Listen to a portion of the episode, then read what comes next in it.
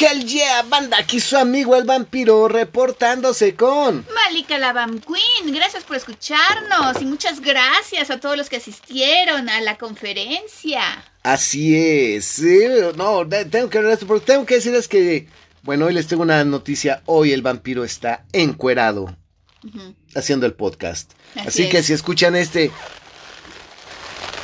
sonido, es mi chamarra de cuero. Porque está encuerado. Entonces, no se distraigan, es mi chamarra de cuero. No es una chamarra de cuero, es un traje de látex completo. Ya saben que normalmente... Como el de American Horror Story, así igualito. Nah, la verdad no, yo cuando hago el podcast estoy totalmente desnudo únicamente con mi anillo de pene, pero bueno, eso es todo únicamente. Pero bueno, ¿qué quieren que les diga? Es la forma en que me inspiro para poder platicar con todos ustedes. Y hablando de la conferencia de Edgar Allan Poe, híjole, qué buen evento, la verdad. Fíjense, la- quiero tomarme un minuto, uno- unos minutos, para hablar de este evento, porque este evento es lo que está motivando este capítulo especial, capítulo especial, capítulo especial de Edgar Allan Poe para principiantes, de Poe para principiantes. Ok. ¿Por qué? Bueno, fíjense que quedé muy satisfecho, verdaderamente me gustó el esfuerzo que está haciendo Cats Productions, eh, Minina Lofar y Didier Wen, que la verdad, qué brutos, me encanta la ambientación, me encanta la música, me encanta el- la logística. Yo la verdad, quiero decirles que somos, la verdad, la cripta vampírica somos bien divas. Porque si algo no nos gusta, decimos no, gracias. Y la verdad, aquí no hay nada que no nos gustara. Digo, organización, logística, todo al pie de la letra, todo muy bien hecho. Y no me cae de extraño porque me doy cuenta que finalmente son gente también de teatro. ¿Sí? Y de eso les quiero platicar.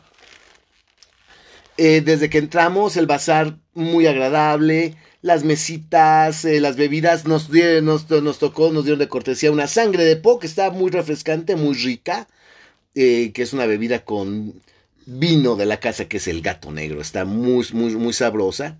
Y fíjense que todo el evento fue en el Teatro Gato Negro. Eh, un lugar agradable, cómodo para, el, para, el- para los fines, con los recursos necesarios. Pero bueno, la instalación es lo importante, pero lo más importante es la organización. Un evento bien organizado, un evento con buena logística, donde no se dejó nada a la imaginación ni se dejó nada en automático. Todo fue cuidado minuciosamente. La ambientación, como les digo, la escenografía, todo excelente. Y la verdad, Didier, que es el que se está encargando de estos aspectos técnicos, que bárbaro se está puliendo. Este evento eh, ya llegó al fin de su primera semana, porque fue viernes, sábado y domingo.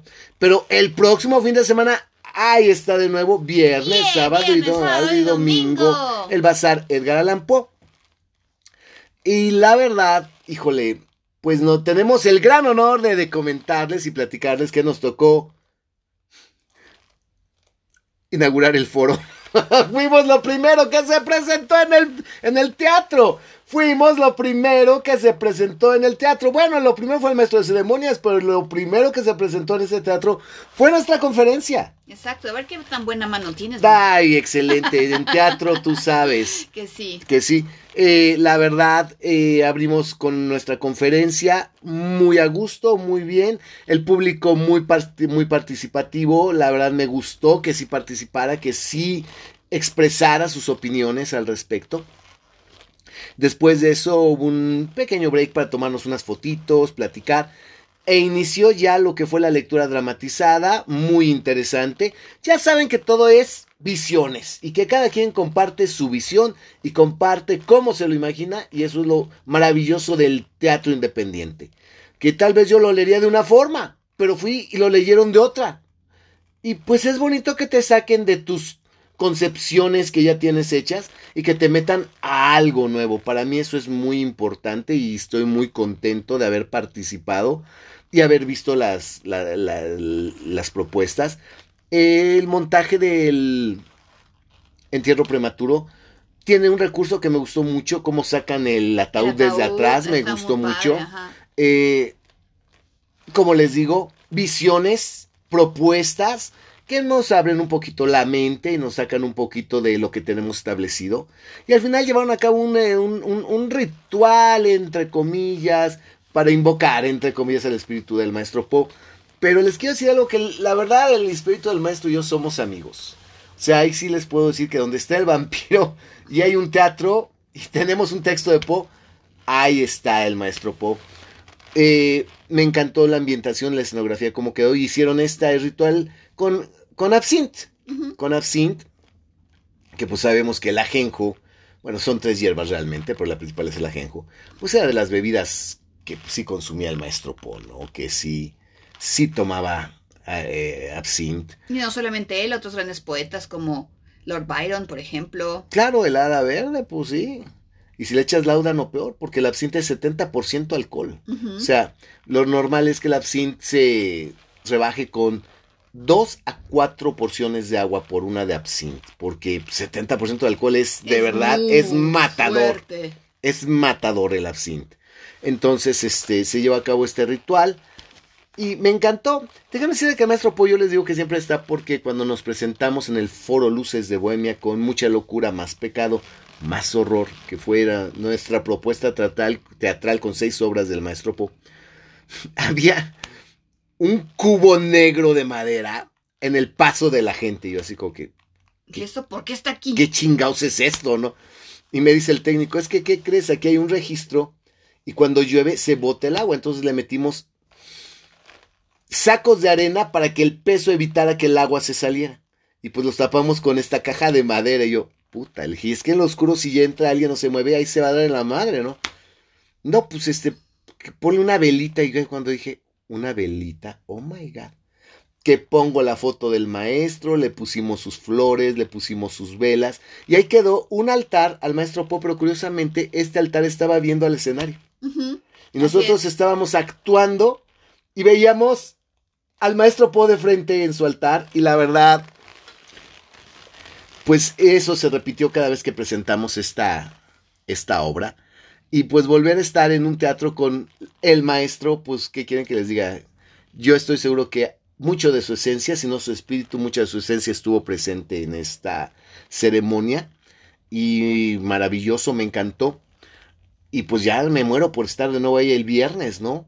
Sí, el viernes 27 de enero vamos a estar otra vez con otra conferencia, igual a las 7 de la noche. Pero ya saben que el acceso es desde las 6 de la tarde para que puedan Echar llegar un con ojito calma, al- echarle un ojito al bazar, que hay cosas que valen la pena. Se tomen su sangre de po. Este, hay camisetas, cosas muy padres, decoración.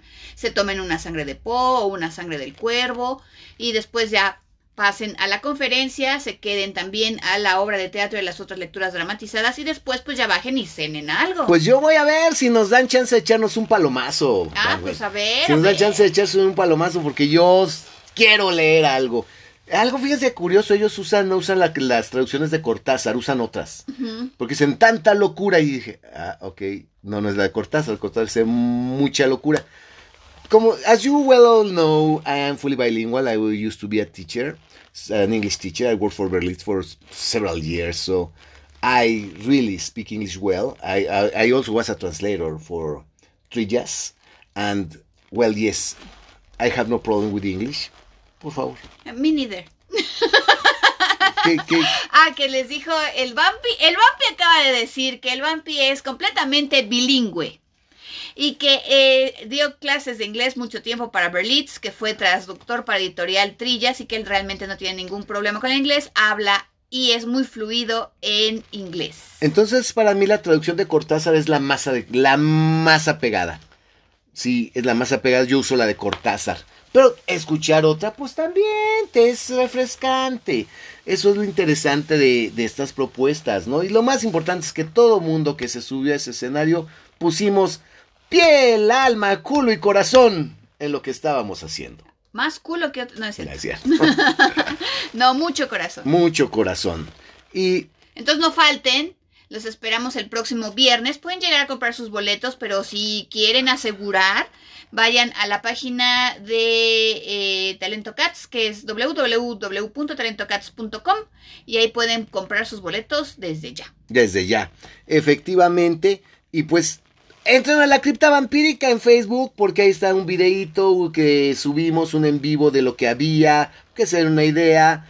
Entren a Talento Cats, vean lo que están subiendo para que se les antoje ir. Malika fue guapísima. Oh, claro. Y para esta sí. va a ir más guapa y más reveladora. Mucho más. Sí vas a enseñar más ahora, sí. No, Pues Yo- sí, yo creo que sí. no, va a ir guapísima, súper sexy como de costumbre para las fotos que quieran tomarse con ella. Y bueno, pues... eh, lo maravilloso de asistir a estos eventos es que pues ves propuestas. Y pues aunque todo mundo tiene derecho a su dicho y pues todo es entendible y pues cada quien saca sus ideas como puede y de donde puede, aún de lo que yo no estoy de acuerdo puedo sacar material y eso me pasó con esta conferencia. Fíjense que me di cuenta que al día siguiente vi el programa e iba a haber otra persona que en teoría no lo conozco, es el máximo, él es el dios de los vampiros en México y e iba a presentar una propuesta en su, en su conferencia que era el vampirismo según Poe. Y yo la verdad dije, en la madre. o sea, También tenemos que decir que no escuchamos la no, conferencia. no la escuché, no me... Ok, honestamente no fui, hubiera tenido que estar ahí. No, no fui, no, no fui. Pero el tema dijimos, ¿cómo? ¿Por No, qué? Bueno, no, no dijimos cómo porque ya sabíamos, nosotros ya sabíamos por dónde iba la cosa. Miren, efectivamente, hay cosas que son tan descabelladas que no abordamos de repente o no las mencionamos por no confundirlos. Sí, no fue así como que, ¿cómo, por qué? No, tampoco, no, no, no digas eso. La verdad es que ya teníamos una idea. Bueno, la idea ya la teníamos, pero dijimos, ¿cómo alguien puede hablar de esto cuando esto, Ok. pues a todas luces, no está tan. Entonces sí me chocó que tuve que googlearle y resulta que encontré un texto de un línea y punto, punto y línea, que es una revista eh, digital de la UNAM. Imagínense nada más, la maldita Universidad Nacional Autónoma de México publicando un artículo sobre que escribió una escritora donde dice que pues Poe presenta vampiros. Miren, yo les puedo decir que en muchas antologías de vampiros, o sea, entiéndase por antología, una colección de cuentos y de diferentes autores, eh, yo ya sabía desde hace mucho tiempo que incluían a Ligia. Sí, la verdad, entras y buscas antologías y te dicen Po y dices, ay, güey, Po, ¿cuál? Y te ponen Ligia. Sí. Y las son únicamente tres tres personajes de Poe los que la gente pues insiste en quererlos relacionar con vampiros. Y eh, voy a aprovechar porque fíjate que curiosamente terminamos Morela y ya son las ya habíamos tratado las dos, empezamos con Ligia este podcast, bueno, esta temporada del podcast y ya habíamos tocado Berenice. Las tres mujeres vampiro entre comillas de Poe, la que la gente quiere ver como mujeres vampiro son Ligia, Berenice y Morela. Y ahí es donde, oh my god, sí, ya sabemos. Y como dijimos en el podcast de Ligia, pues hay que, hay psicoanalistas y gente que lee Ligia y dice, no, es que Ligia no existió. Es que Ligia era una alucinación. Es que Ligia está en la ma- imaginación. Por eso es que no, na- Ligia nunca existió. Y hasta que murió la mujer real volvió a aparecer la imagen ficticia de Ligia, ¿no? O sea, puedes encontrar cualquier idea descabellada y lo que le sigue. Pero descabellada y lo que le sigue sobre la interpretación que dan de Ligia. Digo, Berenice, la verdad me suena absurdo, pero vamos a ver en qué se basan ellos y yo lo voy a desmentir. Aquí Malika y yo los vamos a desmentir todos uno por uno. Porque finalmente algo de lo que dije en la conferencia lo voy a repetir. Tú puedes leer a Poe en bulto, como el toro, yéndote sobre el capote rojo. Ese es el primer nivel de lectura que tienes de Poe. Ay, quiero ver quién es Ligia y quiero ver qué le pasa. Ay, sí, se murió y... Ay, güey, se volvió a casar. Ay, cabrón. Algo la mató, algo se la enfermó. En la madre se levantó Ligia. Así de huevos.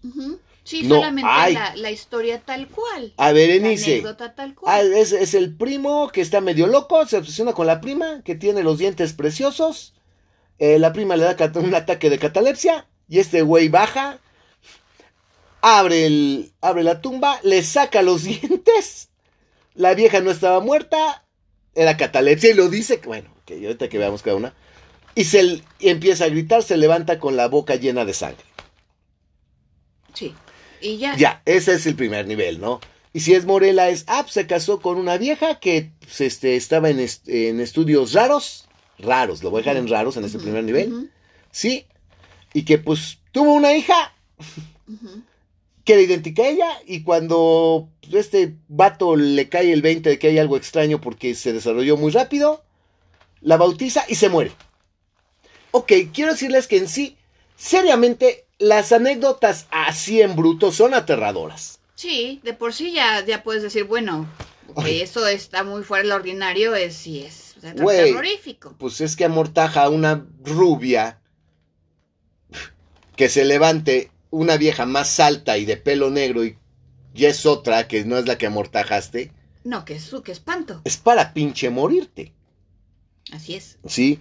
Que nazca una niña y que a los 10 años tenga cuerpo de mujer, estatura de mujer, mentalidad de mujer, que se te muera en una ceremonia de, bauti- de, de bautizo, de bautismo, que es un exorcismo, y que cuando la vas a depositar junto a la madre, no está el cadáver de la madre, también es decir, puta madre, qué espanto, ¿no? Y digo, lo de Morela, pues es- lo de Berenice es una barbaridad, de que Claro. de que- despierte la supuesta muerte a gritando y con la boca llena de sangre porque le sacaron los dientes. O sea, son verdaderamente espantosas. Pero ese es el primer nivel, el primer nivel de que puedes leer a Poe, que es pues en el bulto, nada más, ¿no? La pura anécdota sin mayor vuelta de hoja. Y pues ahí sí, pues te puedes quedar con mil y un ideas. De ahí viene el segundo nivel. El segundo nivel es cuando tú le prestas atención pues a los pequeños detalles. Los detalles finos, que, que- donde te dice claramente que qué es lo que leen, te dice claramente qué es lo que lo que siente el personaje y donde además de todo en este segundo nivel a lo que le vas a poner mucha atención, además de todo, es a la atmósfera. Claro. Porque al el- ambiente. la- el ambiente, la atmósfera.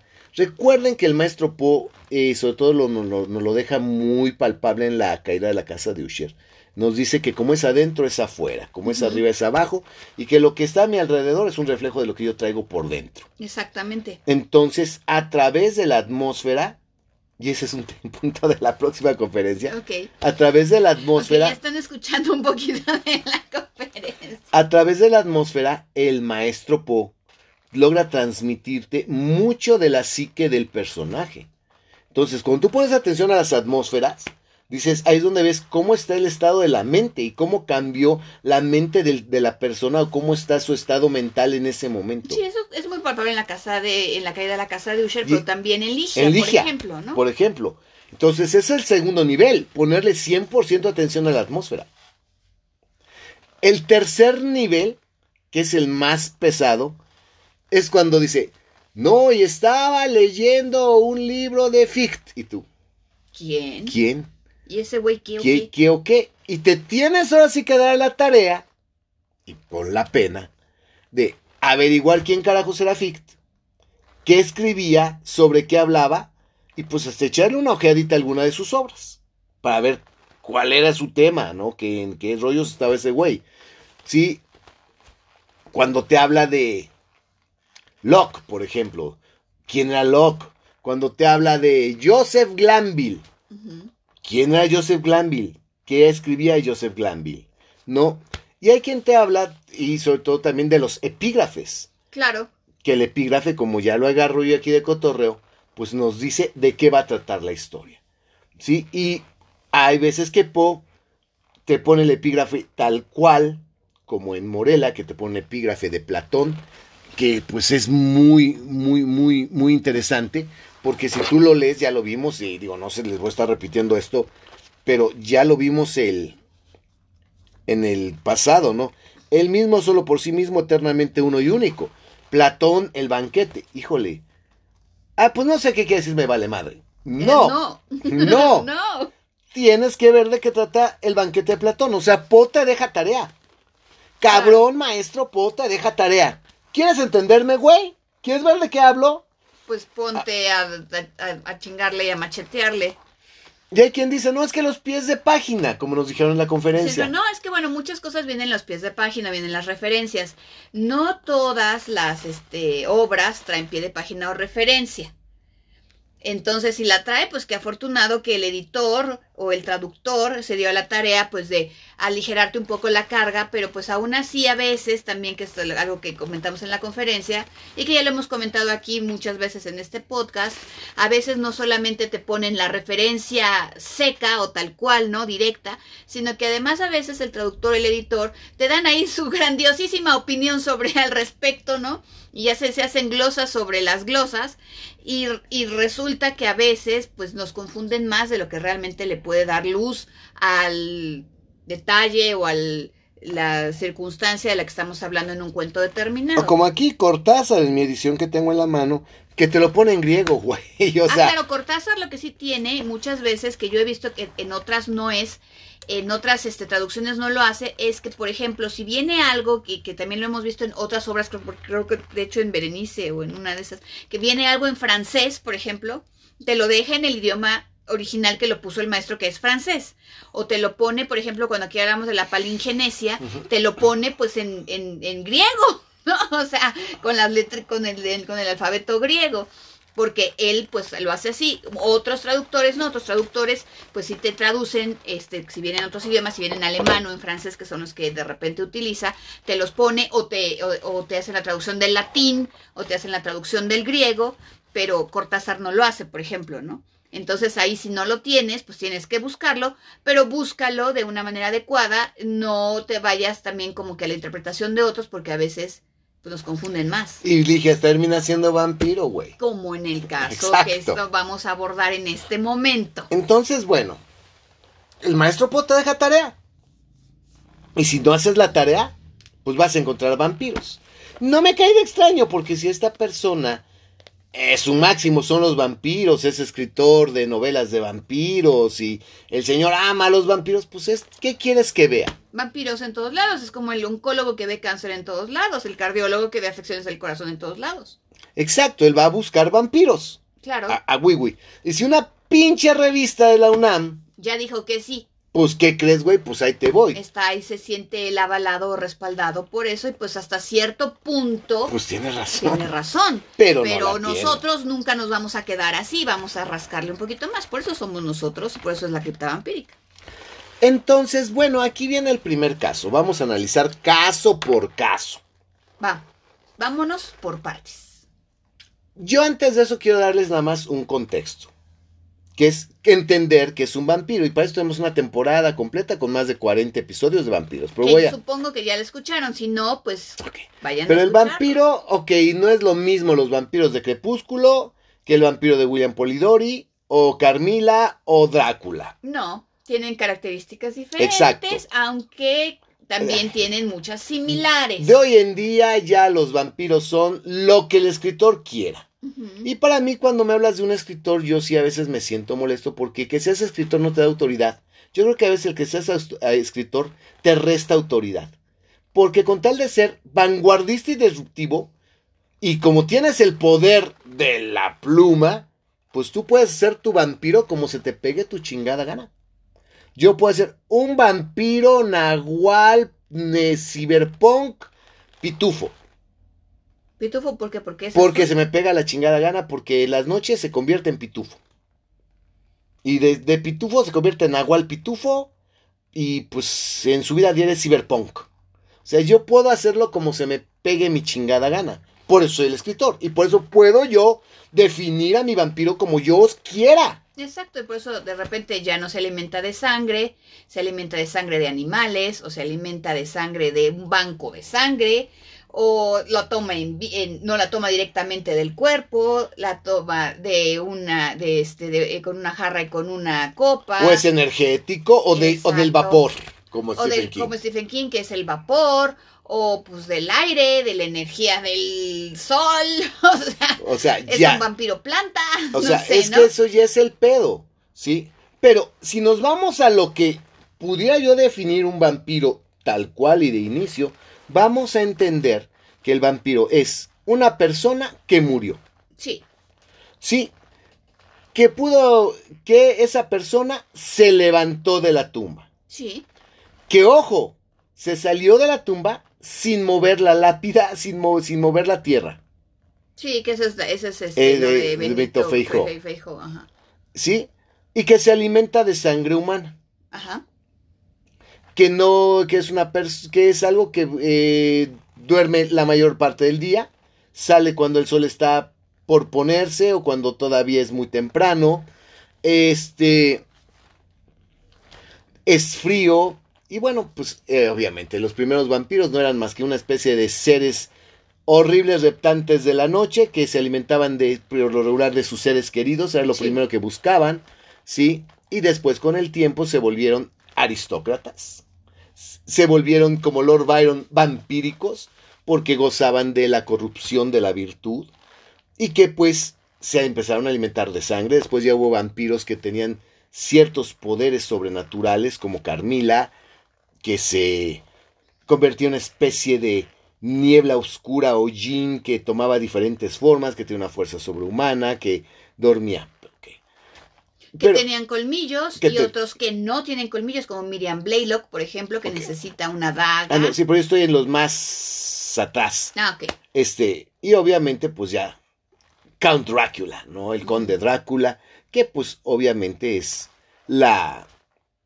está basado en Vladislav Dragulia. Ujú, En Vladislav Dragu- en Vla- Dragulia o Vladislav Drácula.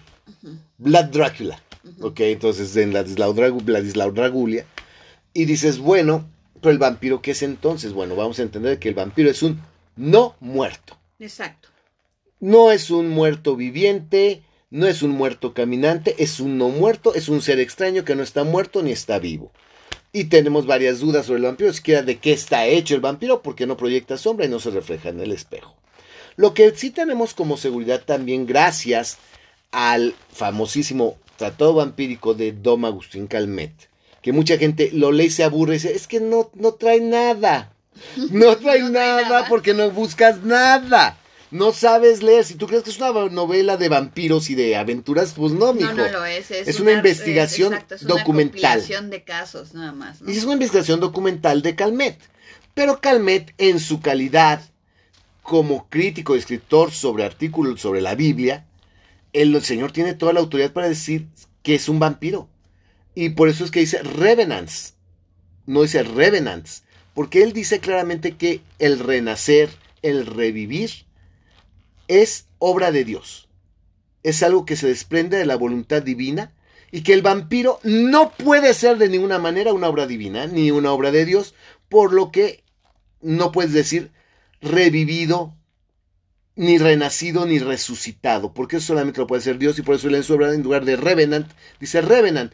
Red- entonces no es como revivido, es como redivido o rediví. Sí, aquí para, porque es Revenant, termina en N, y el de que vi- deviene de un acto divino es Revenant, terminando en T. terminando en T. Entonces, si lo pasáramos a español es revividos, renacidos, pero pues, como no son de Dios, son renas, Redividos. el- redividos, o algo extraño, ¿no? Que no es la palabra, porque él dice que el vampiro de ninguna manera puede ser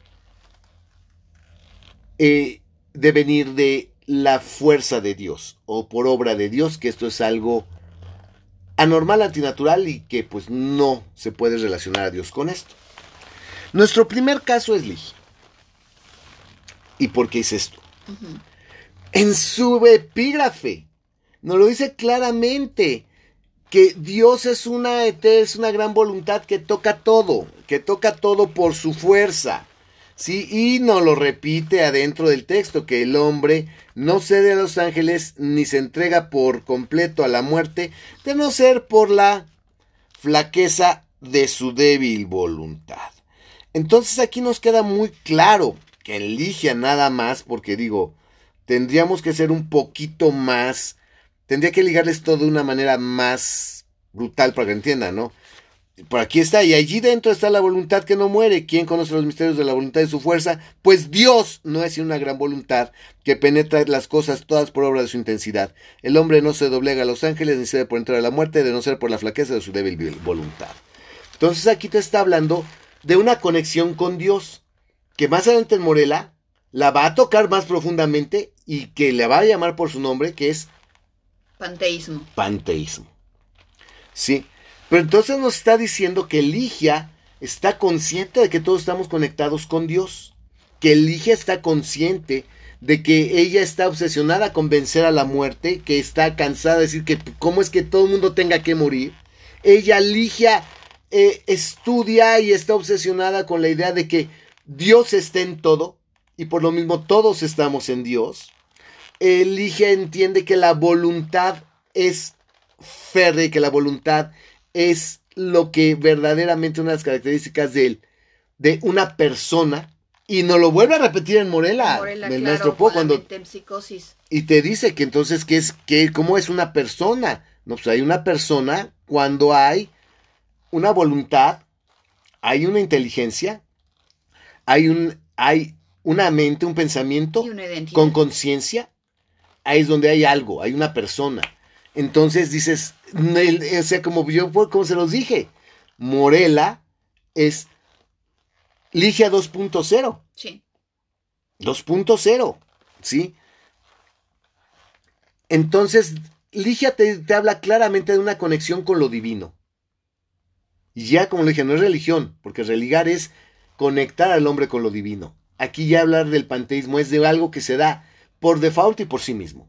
No, y de la voluntad también cuando hablamos a veces de las cosas sobrenaturales en el, en el podcast cuando tratamos de lo paranormal, la voluntad es lo que de repente puede, dependiendo de las circunstancias, permanecer aún después de la muerte. Y lo hablamos con el caso de, la, de Velasco en Hell House, en Hell House. Que estaba la voluntad de Velasco y la inteligencia de Velasco ahí, entonces ahí había ya un verdaderamente un fenómeno sobrenatural. Exacto. Exacto. Entonces creo que creo que si ustedes han seguido el podcast pueden seguir muy bien toda esta línea de pensamiento que les estamos dando, que esperemos que no esté muy compleja.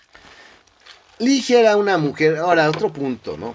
Ligia era una mujer que pues venía de otra cultura que nos dice claramente hasta nos da la tribu de donde ah no no esa, esa es nada más por este no es la tribu de ella es nada más por los Las, ojos los que ojos que, eran similares sí tienes razón. pero de todas maneras se entiende que sí viene como que igual de Europa del Este. Exacto más o menos. Igual que Morela que es así se educó en Presburgo esa podemos eh, situarla en Europa del Este. Y no las describen a todas como mujeres Uratu eran algo así no recuerdo porque sí esta nos dice de, de, con quién la la relación la relación con una tribu turca turca efectivamente. Uri es algo Uri es algo por el estilo. Pero el punto es que finalmente te habla de unos ojos te habla de que son mujeres pálidas que bueno Ligia es una mujer pálida es una mujer de una belleza muy particular sí pero el punto es que bueno Ligia cae enferma enferma, escuchen la palabra, enferma, y muere. Sí. ¿Ya? Entiendo bien que Ligia se entiende que la voluntad quedó impregnada en el, en el, en el, en el protagonista y que cargó con la voluntad de Ligia. ¿sí? Él llevaba a Ligia con él y que se da este punto que él está muy mal con el opio cuando ve que del que Rowena empieza a enfermarse y de repente ve que del, de la nada caen tres gotas de color carmesí en la bebida y sé que se toma Rowena y que pues Rowena ya cae muerta. Va a caer. Y después ya viene esta transmutación del cuerpo de Rowena por el cuerpo de Ligia que se levanta. Ok. Entonces vamos a ser simplistas y pendejos. Todo el que se levanta es vampiro, güey. A huevo. A huevo. y es que como es de allá de por Europa del Este, ¿qué pues crees? Más. Pues más porque los vampiros son de por allá, ¿no? Güey, pues sí, a huevo, ¿no? Y es pálida, cabrón. Exacto, ya era pálida. Ya era pálida, entonces, güey, es vampiro, cabrón. Claro. Y... Yo, ok, yo sin, sin estar de acuerdo, puedo, puedo ver, sobre todo en Ligia, que puede haber, hay cosas que pudieran parecer relacionarse, estar cerca del mito de los vampiros, pero nada más. Eso no quiere decir nada y aquí estamos pasando por alto muchísimas otras cosas. Para que de forma simplista, como dice aquí el vampi, digas, ah, pues es que los que se mueren y se levantan, todos a huevos son vampiros. Para empezar, dices, ¿qué pasó con la materia orgánica de, de Rowena? Sí, exacto, porque aquí pues es, otra cosa. Es otra cosa. Dos, Ligia está obsesionada con la voluntad y lo relaciona con Dios y, e, e identifica a Dios como una voluntad que penetra todo. No, y además este precisamente está, se ve su férrea voluntad de resistirse a la muerte con el poema del gusano vencedor que, se, que está a media cuento de Ligia que es donde nos sacamos este, mucha, locura, más pecado y más horror. Bueno, más horror lo, lo añadí yo. El punto para mí es, ok, si Ligia te está diciendo que ella va a regresar por la voluntad y por su conexión con lo divino, y que Dios es lo único que puede dar vida, ¿de dónde chingados? Y eso ya no lo digo yo, lo dice Benítez, lo dice Don, de Don Calmet, Agustín Calmet, ¿de dónde chingados sacas que es vampiro. Cuando ella está diciendo que ella lo logró a través de la unión, la comunión de esa voluntad que es Dios y que está en todos nosotros y que nosotros estamos en Dios y que esta voluntad toca todo y ella se aferra a la vida. No, y aquí pues finalmente también se apoyan mucho los que dicen que es vampiro son por precisamente esas tres gotas eh, carmesí rojas que aparentemente se formaron de la nada y que caen en la copa donde le están dando el licor que, este, a Rowena para que se sienta un poquito mejor. Pero pues... Güey, ok, pero es que aquí viene el punto. No hay que olvidar que en, en Occidente los diagramas son anatómicos y funcionales. Entonces, esas tres gotas, ¿qué representan? Ok, esas tres gotas representan, sí, la sangre, pero la sangre obviamente, ¿qué es lo que representa? La vida. La vida. ¿Sí? La esencia de Ligia estaba representando qué? Exacto, porque Ligia no es que haya venido y se haya alimentado de Rowena, al contrario. Ese es el punto. Se haya venido a consumir a Rowena. No. Ese es, ese es mi primer punto. Al contrario, si se formaron de la nada, es como si la esencia o esa voluntad de Ligia hubiera en ese momento transmutado en estas gotas que se introdujeron en el cuerpo vivo todavía, hasta ese momento de Rowena. Pero eso es otra cosa. Creo que ahí hay efectivamente algo más alquímico en el peor de los casos que vampírico. Es que ese es el punto. Estamos ante algo sobrenatural aquí. Porque es la inteligencia, voluntad, pensamiento y conciencia de Ligia. Que logró inclusive transmutar la materia. No estamos hablando del, del típico vampiro. Porque además de todo, ¿cómo se hizo vampiro? No fue consumida, no fue mordida, este, no murió en un estado Ligia no era vampiro antes porque murió. Exacto, se enfermó. Se enfermó. Los vampiros no, se, enferman. Murió. Fue enterrada, bueno, fue enterrada o fue dejada en una cripta. Y luego, ¿qué pedo? O sea, ¿se levantó o qué? ¿O qué? O sea, no, no, no hay nada, o sea, no hay ninguna razón real, palpable para decir que es vampiro, más que decir, yo veo vampiros en todos lados, se murió, se levantó y pues esas A huevo es vampiro. Esas gotas era sangre, entonces ya, vampiro. Pues no mames, no digas mamadas, o pues sea, no. Ligia no es un pinche vampiro, o sea, así es de fácil, es de sencillo, porque se proviene de un acto divino, proviene de un acto divino de esta voluntad inmensa que es Dios. Y si hablamos de, de Morela... Pues menos, yo creo. Es que, a ver, ¿por qué tú dices que menos? Pues porque dio a luz, en primer lugar, Morela murió. Ah. Sí, también se enfermó y se murió.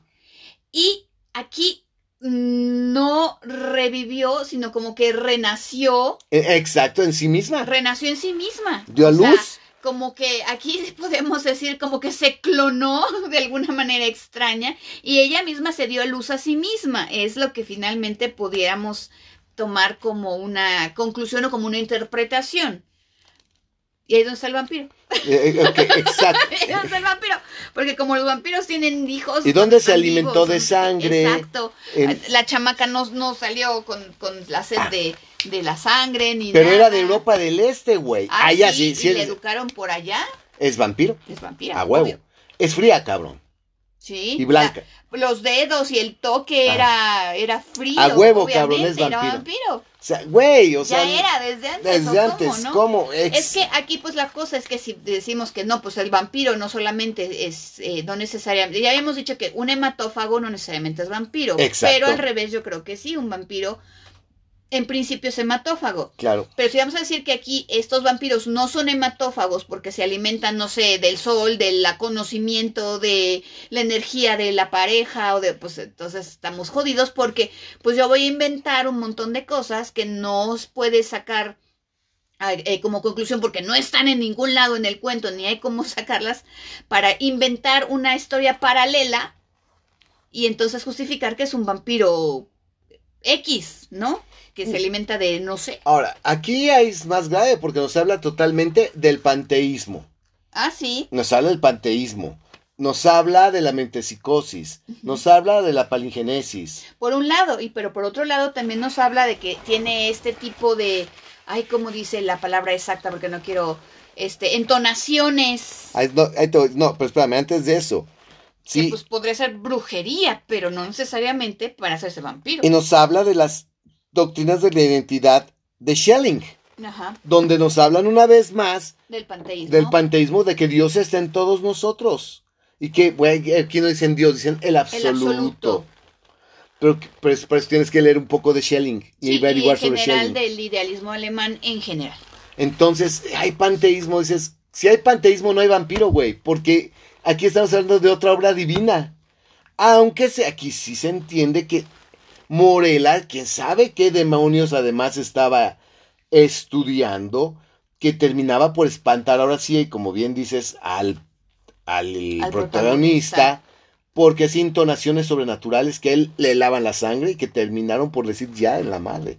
Entonces, por ahí pues yo me puedo agarrar y decir, ah, bueno, es que esto sobrenatural que puede ser diabólico o satanista, pues es, tiene que ver con los vampiros. Pero pues ya es una imaginación porque realmente no podemos decir de, de la lectura de la obra o de las pistas que nos dejen la obra, como lo del panteísmo y eso, que necesariamente se trata de una brujería particular o de un satanismo o de una Bueno, adoración. Pero sí podemos saber que sí es algo, algo profano, Sí, porque, con el bautismo, que es un exorcismo, muere la chamaca. Exacto, es, ok, en eso estoy de acuerdo, Vampi, pero ¿era vampiro entonces o no? No, Porque entonces, no, como la mataron? Ahí los vampiros tradicionalmente les tienes que meter una estaca en el corazón, O los tienes que, que cortar, la, cortar la cabeza, cabeza. o los tienes que quemar. y de los agarras cuando están indefensos En trance, dormidos. en su ataúd. Exacto. Entonces es una pendejada. Aquí hay una ceremonia de un exorcismo, que es el bautismo y el bautizo, y muere la chamaca, que está su- súper desarrollada. Entonces, ¿de dónde sacas que Morela es un puto vampiro? No.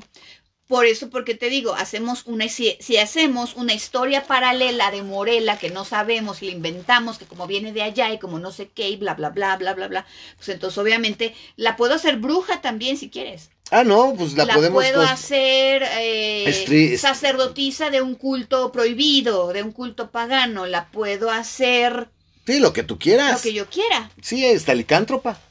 Tal vez también, ¿por qué no? ¿Por qué no, verdad? Se nos pega nuestra chingada gana. Fantasma. A Ligia la puedo hacer fantasma muy fácilmente. Ok, exacto. Ese es el punto. Porque real. yo me invento una historia paralela y pues o yo, obviamente yo lo voy a relacionar con lo que yo quiera o con lo que Ahora- esté más cercano Ahora, al, a estas, mi interés. y finalmente se enfermó. También Bien, se enfermó. Los vampiros no se enferman. Ese es el punto. Y aquí es muy claro que lo que tiene es una especie de tuberculosis. Sí, por las manchas estas que le salen en, la- en, en las, en las mejillas, ¿no? Ahora, vamos al tercer vampiro. Ay, Esa que es una estupidez. Es una ridiculez. Ay, No. sí, hasta pena me da. Es que es Berenice, cabrón. mal. Me siento mal, me da pena ajena. Es que, güey, es que era muy pálida, cabrón. Sí. Muy pa- No sé cómo es vampiro si también se enfermó. Pero es que los dientes, güey. Es que eran los dientes sobrenaturales los que por eso se obsesionó con los dientes, cabrón. Sí, porque los ve eh, y sí se hace un poquito la descripción ahí que eran muy blancos, eh, que se entiende que eran largos. Pero también te bonitos, no sé explican qué, que el y- cabrón tiene una fijación mental que le llama una manía. Y también te explican que ella por su propia enfermedad se está como consumiendo y la gente que está de repente muy enferma se le retraen las encías, por ejemplo, y entonces como a los muertos, que ya también hablamos de eso en los vampiros, que se retraen las encías y por eso los colmillos parecen más puntiagudos de lo que en Pero es que también son. se murió y se levantó. Y se levantó con la boca escurriendo de sangre, güey. Sí, porque el Vampiro. otro cabrón le jaló los dientes porque estaba eh, este, obsesionado con ellos y ella tenía esta catalepsia de la cual ya nos habían informado, bueno, el maestro nos había sí. informado de que esa era su enfermedad, que su enfermedad le producía episodios de, eh, De que era una epilepsia que le producía estos episodios de catalepsia y que pues de repente no sabían si estaba muerta o no. No. También eso se ve claramente en, en Ah, el no, es que es vampira y cuando la luz del sol, por eso entraba en esos estados, porque es cuando entraba en trance. A huevo es vampira, güey. Pero eso te digo, es, vamos a hacer una historia paralela que se ajuste a mis intereses o a mis ganas de yo ver lo que yo quiero ver o lo que yo quiero pensar. Pues obviamente, pues la podemos hacer lo que, lo que tú quieras. Y pues los dientes, güey. Tal vez sabes por qué se los quitó.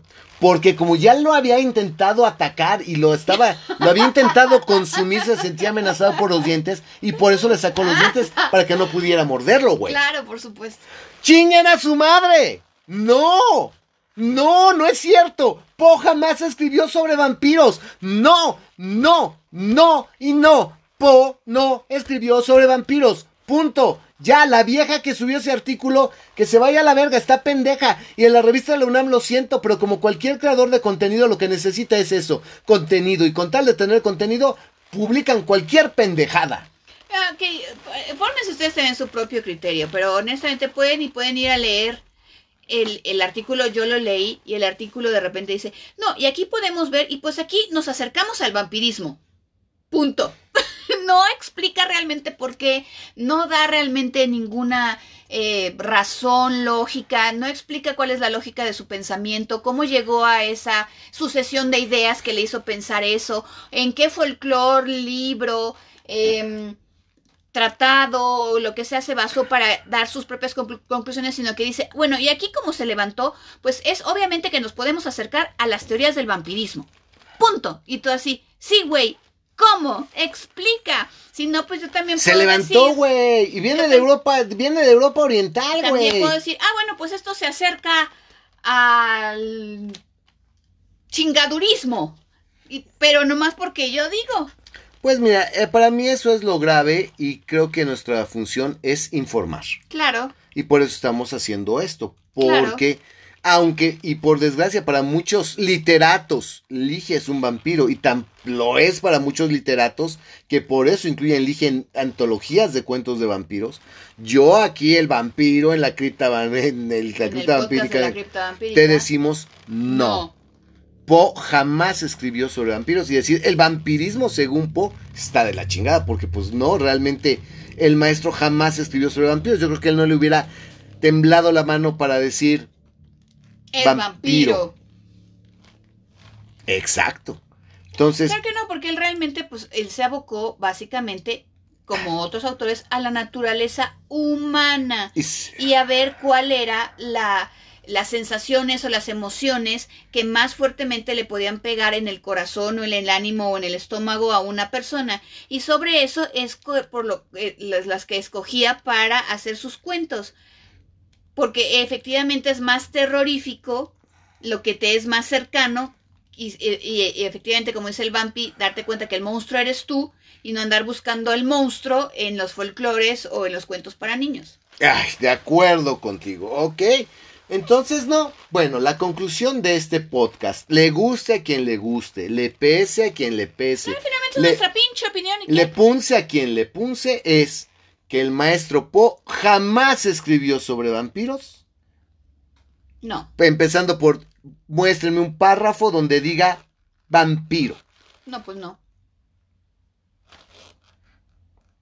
¿Se enfermaron? Sí. Los vampiros no se enferman. no hablan de conexión con lo divino. Sí, por Ok, supuesto. lo- ahí está. Don Agustín Calvet dijo que un vampiro no proviene ni puede, Puede devenir de, de un la- acto de divino. un acto divino.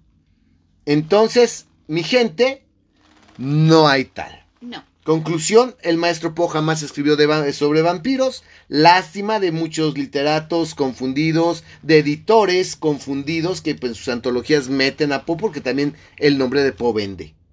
Entonces meten algo de y, ay, uy, yo quiero leer, ¿no? Pero pues realmente no lo hay. Y pues ustedes que están aquí en Poe para principiantes deben de saber que no es así y no se dejen engañar. Y lo diga quien lo diga. Y digan que no, que a quien se los diga, que les pelee, que decirle, pues mira, hay un podcast, escucha este capítulo y pues peleate con estos güeyes a ver si los convences. Claro, y bueno, finalmente también aquí la idea efectivamente es que ustedes lean y se formen su propia opinión. Pero para formarte la, opi- la opinión y tener criterio, pues hay que pensarle, hay que rascarle, hay que ser crítico. Eso quiere decir efectivamente ser crítico, que no te quedes con lo primero que te digan nada más porque sí. Y porque a veces también alguien tenga el título, eh, a que se autonombre o verdaderamente sea de literato, escritor, experto. Parapsicólogo. No quiere decir que sea mejor que tú nada más porque tiene el título. Tú tienes tu propia experiencia, Ah, tienes tu propio, eh, no eres estúpido, tienes inteligencia, tienes tu propia capacidad de análisis, síntesis y crítica, y pues tú también puedes tomar tus propias conclusiones y tus propias cosas. Entonces, que no los espanten, eh, sobre todo cuando escuchen youtubers o cuando vean eh, cosas en internet o que googleen cosas con que, ah, es que este es, es escritor. Pues sí, cabrón, podrá ser escritor, pero no sabe de todo, ni tiene este el, el monopolio del conocimiento, y tú también cultívate. Tú también eh, este, ejercita ese músculo que a veces no, bueno, no es un músculo, pero ejercita tu cerebro, ejercita tu inteligencia y pues también, pues, mi hijo, pues elévate y, Y- ponte a estudiar y ponte a, a- a trabajar. Y bueno, en- y no en se tu- pierdan- en tu intelecto. Y no se pierda nuestra próxima conferencia interpretando los temores y locuras de Poe. Así es. Y va a estar muy interesante, va a estar muy interesante. Si les gusta este podcast, no se pierdan la conferencia. No se la pierdan, ya va, nos vemos. nos va a dar mucho, mucho gusto saludarlos, tomarnos una foto con ustedes, este, y que pues estén ahí presentes y que no se pierdan. Vayan, es el viernes, es nuestra última conferencia en este gran bazar de, de Edgar Allan Poe. El bazar continúa sábado y domingo por la cripta vampírica. El vampiro Malika Lavam Queen y nuestro amigo el conde vamos a estar únicamente el viernes. Viernes 27 de enero a las 7 de la noche. 7 de la noche y ahí vamos a estar hasta que acá, hasta que volteen las ollas, como de costumbre. Muy bien. Entonces, no se lo pierdan. eh, vayan. No se pierdan a Malika que va a ir espectacular. Oh, claro que sí. Bueno, súper sexy, súper encueradona, pero bueno, esa es la cosa. Eso es espectacular. Eso es espectacular. Y corran la voz que Poe no escribió sobre vampiros. Así es. Y, si, y tienen este podcast para respaldar sus ideas y ustedes también investigan, le lean y digan, ah, no, pues sí, no, no, no están tan pendejos, mira, pinche vampiro, no, no está tan güey. Sí, sí, sí sabe. Sí sabe. Y pues bueno, Ay, ¿cómo le cortamos un poquito antes porque si no luego el pin, la, pinche aplicación nos, Nos hace, una, una mala jugada. jugada. Así que este se va a cortar cinco minutos antes, de lo cual nada más falta un minuto y medio. Así que hay algo que le quiero decir a nuestros amigos, que nos sigan en todas nuestras redes sociales. Así es, síganos, ya saben que estamos en las redes sociales más populares que son Facebook, Instagram, este, TikTok y hasta en el Twitter. Mi Twitter, ya saben que todas mis redes sociales son para mayores de 18 años, pero búsquenme en todas como Malika Queen CDMX. Twitter es explícito porque es una pequeña probadita de lo que hacen su Es mi OnlyFans. OnlyFans gratuito. Pues sí, un para poquito, el pueblo. un poquito de porno ahí. Sí, un, un bastantito. De porno. que van a disfrutar muchísimo todos los erotómanos. Y banda, pues estamos aquí. Nos vemos en la. En el Gran Bazar de Allan Poe. Y nos vemos los lunes en vivo por Facebook en la Cripta Vampírica de 8 a 10 de la noche, tiempo de la Ciudad de México. Y cada ocho días en este podcast que va para más. Siguen los heavy hitters. ¡Gel ya, banda! ¡Hasta la próxima!